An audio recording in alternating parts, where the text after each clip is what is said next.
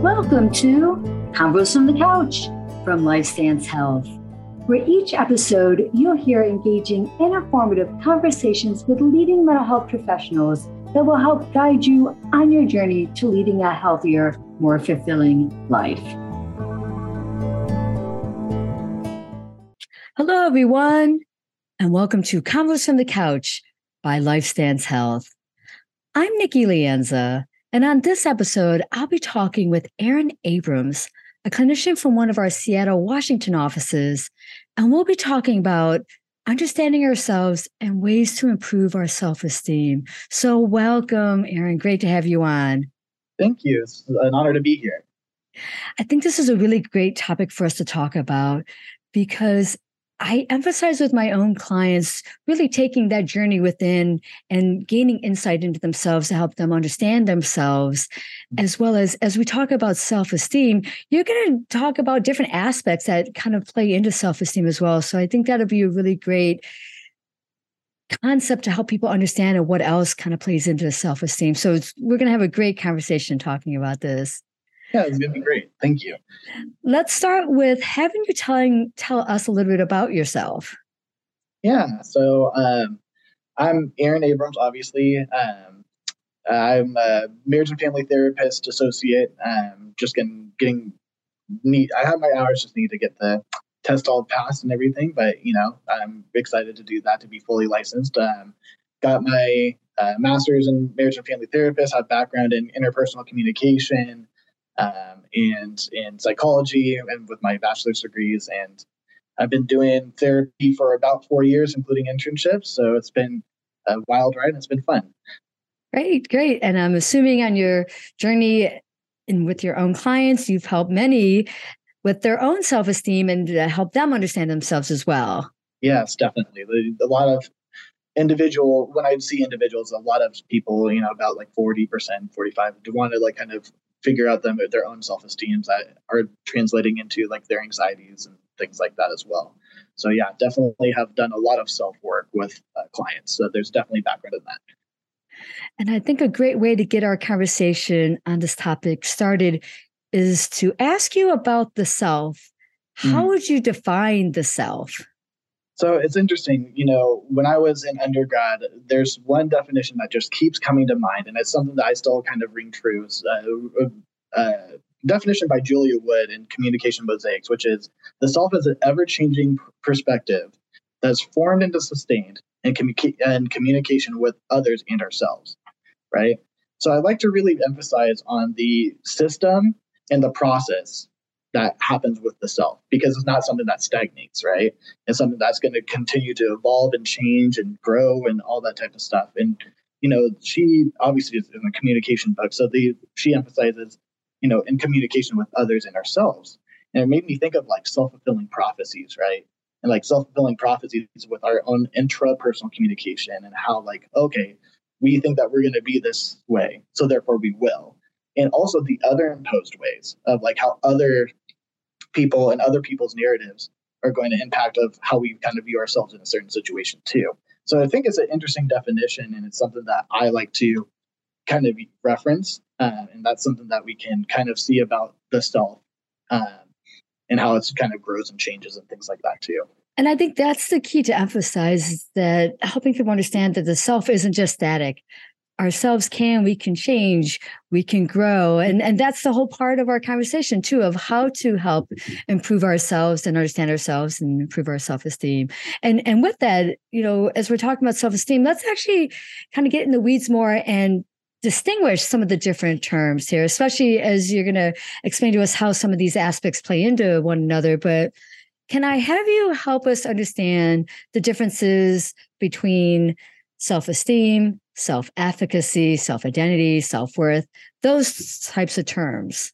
Yeah, totally. You know, I like to think kind of broad to specific, right? When I go into these terms. So, like a really broad term is like self concept, right?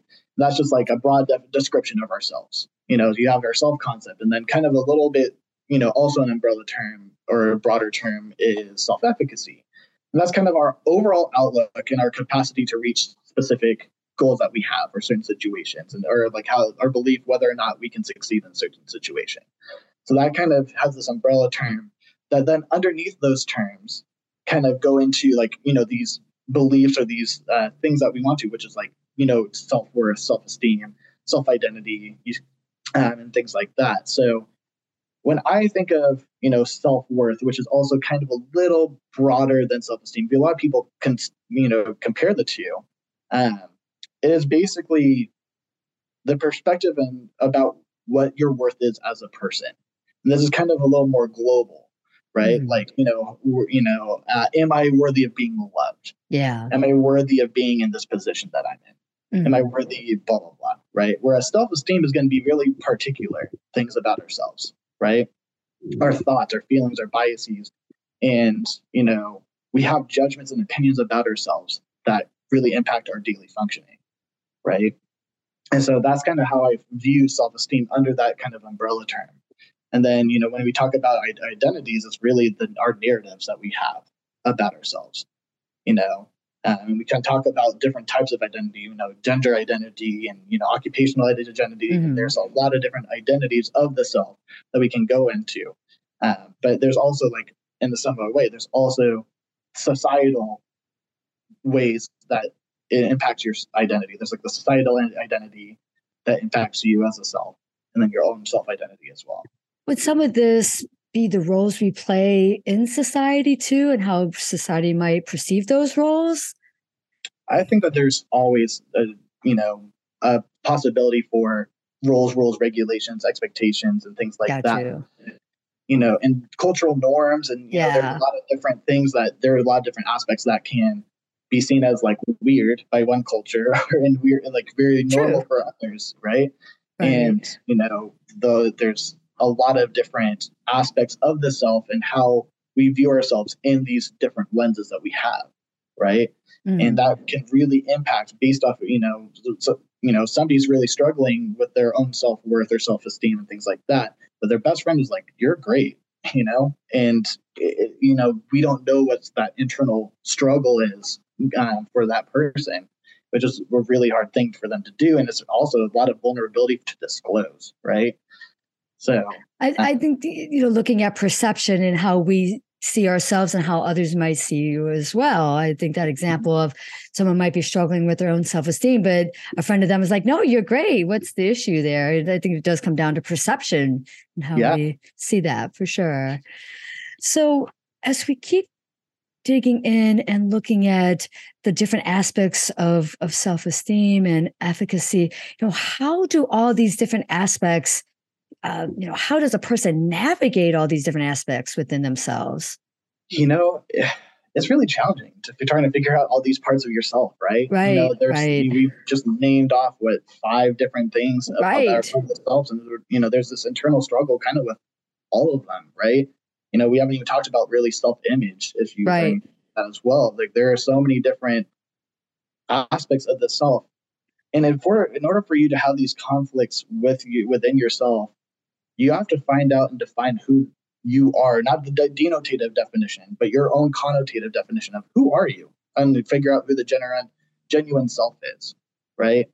And many people feel like they have to wear a mask, especially teenagers, right? They mm-hmm. have to mm-hmm. wear a mask in order to be uh, you know, accepted by peers or others. And, you know, eventually down the line, they kind of lose who they are, right? And they're like, I've been playing, putting this mask on for so long that I don't know who I am anymore. And so I always talk about like, if you want to know who you are, you got to go back to who you were, you know, and go back to where your roots were and trying to have difficulty. So I'll do, you know, um, in therapy rooms, I'll do something called a detailed timeline right? And I'll look at different aspects of the self and some of the impactful things that they loved to do, their hobbies, their uh, things that you would say like, oh yeah, I was, you know, when I was 12 years old, I was a basketball nerd, right? Like I was a guy who was obsessed with basketball, and that was a big part of me. And you know, uh, that's always going to be a part of me. Mm-hmm. And there are some people who are in similar vote, similar things, but then they get consumed with different types of themselves, the occupational self and mm-hmm. whatever, right? So I think for us to go back to, you know, like us to navigate all these different things is going to be overwhelming. So let's just start first at like, who are you? That makes sense. Who is the genuine self? And then we can kind of say, okay, cool. And this aspect of yourself, like how do you see it? What where are the importance and stuff like that? So if we go back to the self, like, you know, we have these different hats that we wear, right? Mm-hmm. Uh, so I like to use when I say hats, I say these different aspects of the self, the different selves that we have. So right now, like I'm in my, I have my occupational hat on, right? Like this is my occupational self. Gotcha. But you know, and a lot of people put their own self worth and self esteem into that occupational, yeah. Right? Yeah. Uh, I, you know, at least in my experience, I don't want to make any big generalizations, but I've seen a lot of guys do that, right? A lot of guys have uh, have been so worn on this occupational, they put so much of their selves and their their identity the towards identity. what they do, mm-hmm. right? It, towards what they do, that that hat gets tattered and torn, and it gets so worn out, and that there are so many other hats that are like collecting dust that are nice and fresh. If they were to just be undusted, right, that they need to really attend to that. So you know, like we said, there's so many different types of self: the social self, the athletic self, the gamer mm-hmm. self, the musical self, the intellectual self, spiritual self, occupational self, romantic self, parenting self. All there's so many different types. So I feel like that's a great place to start. Is identify the different selves that you have, and then kind of see what is positive, positively focused, what's negatively focused. Whereas like the hierarchy and importance, right? Mm-hmm. And like what hats are getting more worn than others. And then yeah, it's kind of similar to IFS, internal family systems, with the different parts of the selves there. Right. But right. Um, yeah, I think that that's a really good place to try to like start with the navigating. Is just like, okay, cool. Let's figure out who you are as a genuine self, and then let's just navigate the different types of the different selves that we have too. And I think that's so key because you're helping people recognize there's more parts of themselves and who those other selves are. And so when you're using the example of a torn, dusty head, they might not even realize, like, okay, I'm just more focused in my identity of what my occupation is as a doctor or a, you name it, as an engineer or a cashier or whatever that is. And so when you're expanding it and having them like, hold on, there's way more to you than just that aspect, it could really probably be mind blowing. Like, what do you mean there's more to me? So I think yeah. that's great. Taking off that hat and then maybe dusting off some of the other ones of who they things they used to enjoy and who they were previously. Yeah, absolutely. And I know that some of this analogy rings true to other people. It's the one that makes the most sense to me. but, no. I love that. That's a great analogy. I really like that. So, as you're helping people kind of dig in further within themselves to understand these different parts of themselves, mm-hmm. how do you attend to these aspects and, and help them move forward with them? You know, it, it's difficult because in my own stuff, you know, we have as therapists, we try to like relate as much as we can, you know, to use empathy practices and, you know, sympathy practices as well, but also not want to get like enmeshed in the process. And I think, you know, when we attend to these, I really talk to about to clients about doing like daily check-ins with themselves and doing like daily temperatures. Yeah, I like that. You know, and saying, cool, yeah, there are going to be a lot of different aspects where you make mistakes and you're going to, you know, kind of think that, oh, I made a mistake. So therefore my self worth is garbage now or you know whatever it's going to be really low it's going to be bad. Um, or you can kind of change the mindset of like this was a learning experience and go to like hey yeah that sucked.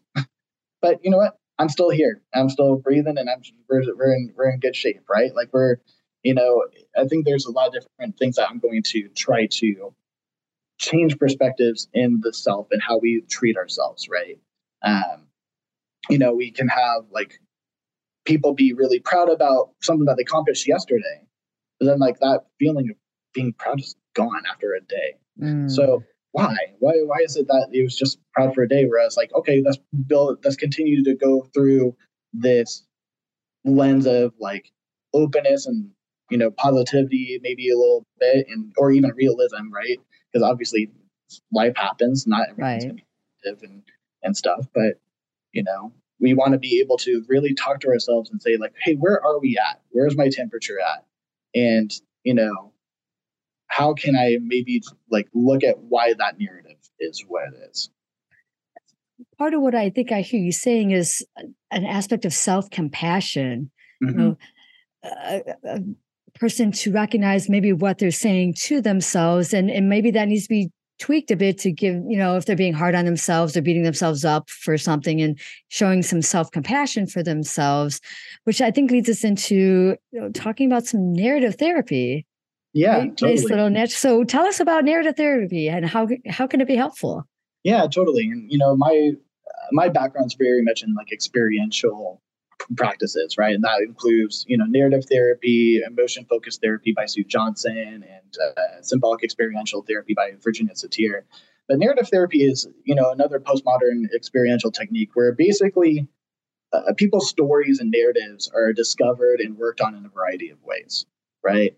And a lot of these narratives start as something called thin narratives. And when we talk about thin narratives or thin stories, is typically often you know, they're often negative descriptions of ourselves. Mm-hmm. And that's something that's really difficult that's happening when these first start. And then basically throughout this, uh, the therapy technique and throughout the therapy process is you're trying to quote unquote thicken the plot or thicken the stories and, you know, look at different, uh, different ways to reconstruct the, you know, reconstruct it. We can try to do externalizations with it.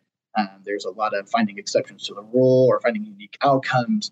Um, there's a whole process that goes into it, but we want to mainly try to get the clients to get out of their thin tunnel visioned, you know, narratives and be more open and expressive and look at for some of these like counter arguments if you were to write a paper and mm-hmm. really look into like, hey, you know, instead of me having this bad thing, it's like, okay, I'm really doing well at this thing instead. Mm-hmm. Right. Mm-hmm. Um, I know when grad school, one of my examples was like, okay, there's a, a, a couple and they're struggling with erectile dysfunction, and in, instead, you know, instead of him just being lost and you know uh, unmotivated or whatever, he's like, oh, he's being really, really productive at work, you know, or, or, you know, being really productive in other ways and things mm-hmm. like that, right? So that that gives that kind of new positivity and that new yeah new light um, into saying, okay, cool, there's some type of like uplifting thing and empowering thing. Right. That's ultimately what we want to do. We want to empower the clients in their narratives, right? Right, right. And changing what we tell ourselves about ourselves, changing the narrative of what we tell ourselves. Mm-hmm. And often our narrative might be just very focused on the negative or what we don't do well. And so it sounds like what you're helping your clients do is maybe shift that a bit, you know, mm-hmm. giving yourself some credit and things like that. So yeah, that's totally. key. And I know that and I know that you've had some experience with narrative therapy too, right, Nikki? Yeah, yeah. I'm a big fan. I'm very big fan for sure. So yeah. I'm glad we're having this conversation to kind of bring it to others who maybe aren't familiar with this type of therapy. Totally. And so I mm-hmm. think we're both agreeing on how helpful this could be. I definitely think it is. And, you know, I'm not going to act as if I'm a professional narrative therapist here. Like, I know every single aspect to it, but it's something I definitely do dabble in a lot. Um, and I think that it's something that uh, a lot of, or you know, a lot of really good like people who are really trained in narrative therapy can really help. Uh, they it's actually kind of cool. They use like whiteboards and stuff like that too, and like yeah, really involved in the process. So um, if you're you know therapist or who you want to be a therapist and you're interested in like doing narrative therapy i definitely you know recommend it especially those who are like super trained and, and, and you know, experts in it yeah i i use a lot of narrative therapy one of my specialty is trauma and so mm-hmm. i'll often do a, a, helping people create the narrative of their trauma and and yeah. even dissecting the the wonky thinking that came out of the shame-based thinking of the trauma that they've formulated and stuff like that. So yeah, big big fan of, of trauma, a big fan of trauma, big fan of trauma therapy in relation to using narrative therapy for it. Yeah, for sure. Totally. So, yeah, that's really again, especially when you've been you've been impacted in that way so you know profoundly like finding those like exceptions and you know really working through that and you know um, it's going to be you know it's something that you can find some more positivity or find some more you know reframing or mm-hmm. you know those techniques to not necessarily always like have to sit in that negative spot when reading some of those things. And obviously the triggering moments and things like that are really impactful in negative ways. And so we would definitely want to like hey you know let's try to work the best we can in these in the spaces. And, right. Exactly. Any other takeaways that you can share to help us understand ourselves better and to improve our self esteem? Yeah. Um, something that I have done with clients, and maybe this is something that, you know, listeners or you guys have, have, have done is there are different self-esteem journals that a lot of people do and you know mm-hmm. these self-esteem journals will have several questions um, saying along the lines of like what did you do positive today where things that you learned you know they're basically three questions there's one in like goodtherapy.com i think it is called and you know there's like three different questions for every day and what i would really challenge somebody to do is like to answer those questions for four straight weeks but never repeat an answer and That's quite the challenge. Why, That's probably harder than it would seem. It's, it's, it's really hard. And I, I challenge my clients to do that because I feel like there's so, uh, going back to like the different parts of ourselves, right?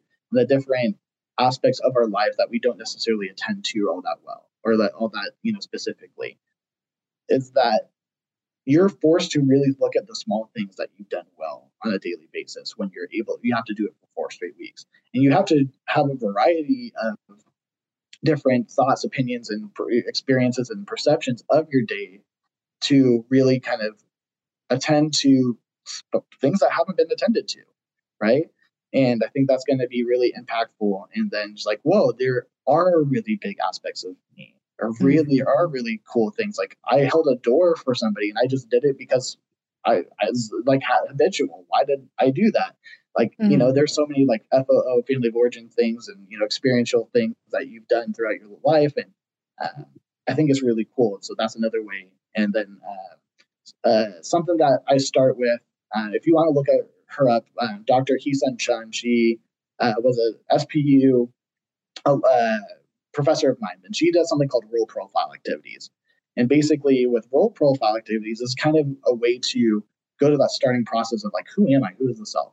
and you'll have 50 different pro roles and there's sections of this is who i am this is who i'm not this is who i want to be and i'm not sure if this is who i am and you have to really dabble and wow that's you know, interesting yeah go through that process. And there's a whole like whole uh, section and whole uh, kind of uh, intervention that goes along with it that is that's really kind of like drama therapy as well. That's really cool. So if you wanted to check her out Hee-Sun Cheon uh, C A yeah C H E O N I believe is how you used to say her last name, um, and she's uh, she's great, and she you know taught me that that that's a role profile activity is something I use in with my clients to start off with self work. I actually like that. I definitely will check that out. Wow, I can send it to you for sure. Yeah, please do. I would really enjoy that if you did. Please do. My gosh, Aaron, you shared so much information with us today. Good stuff to really have people really take a listen to this. And hopefully, we expanded their perception of themselves and how to navigate who they are and how to build their own self esteem. So, thank you again. My pleasure. Thank you so much for having me.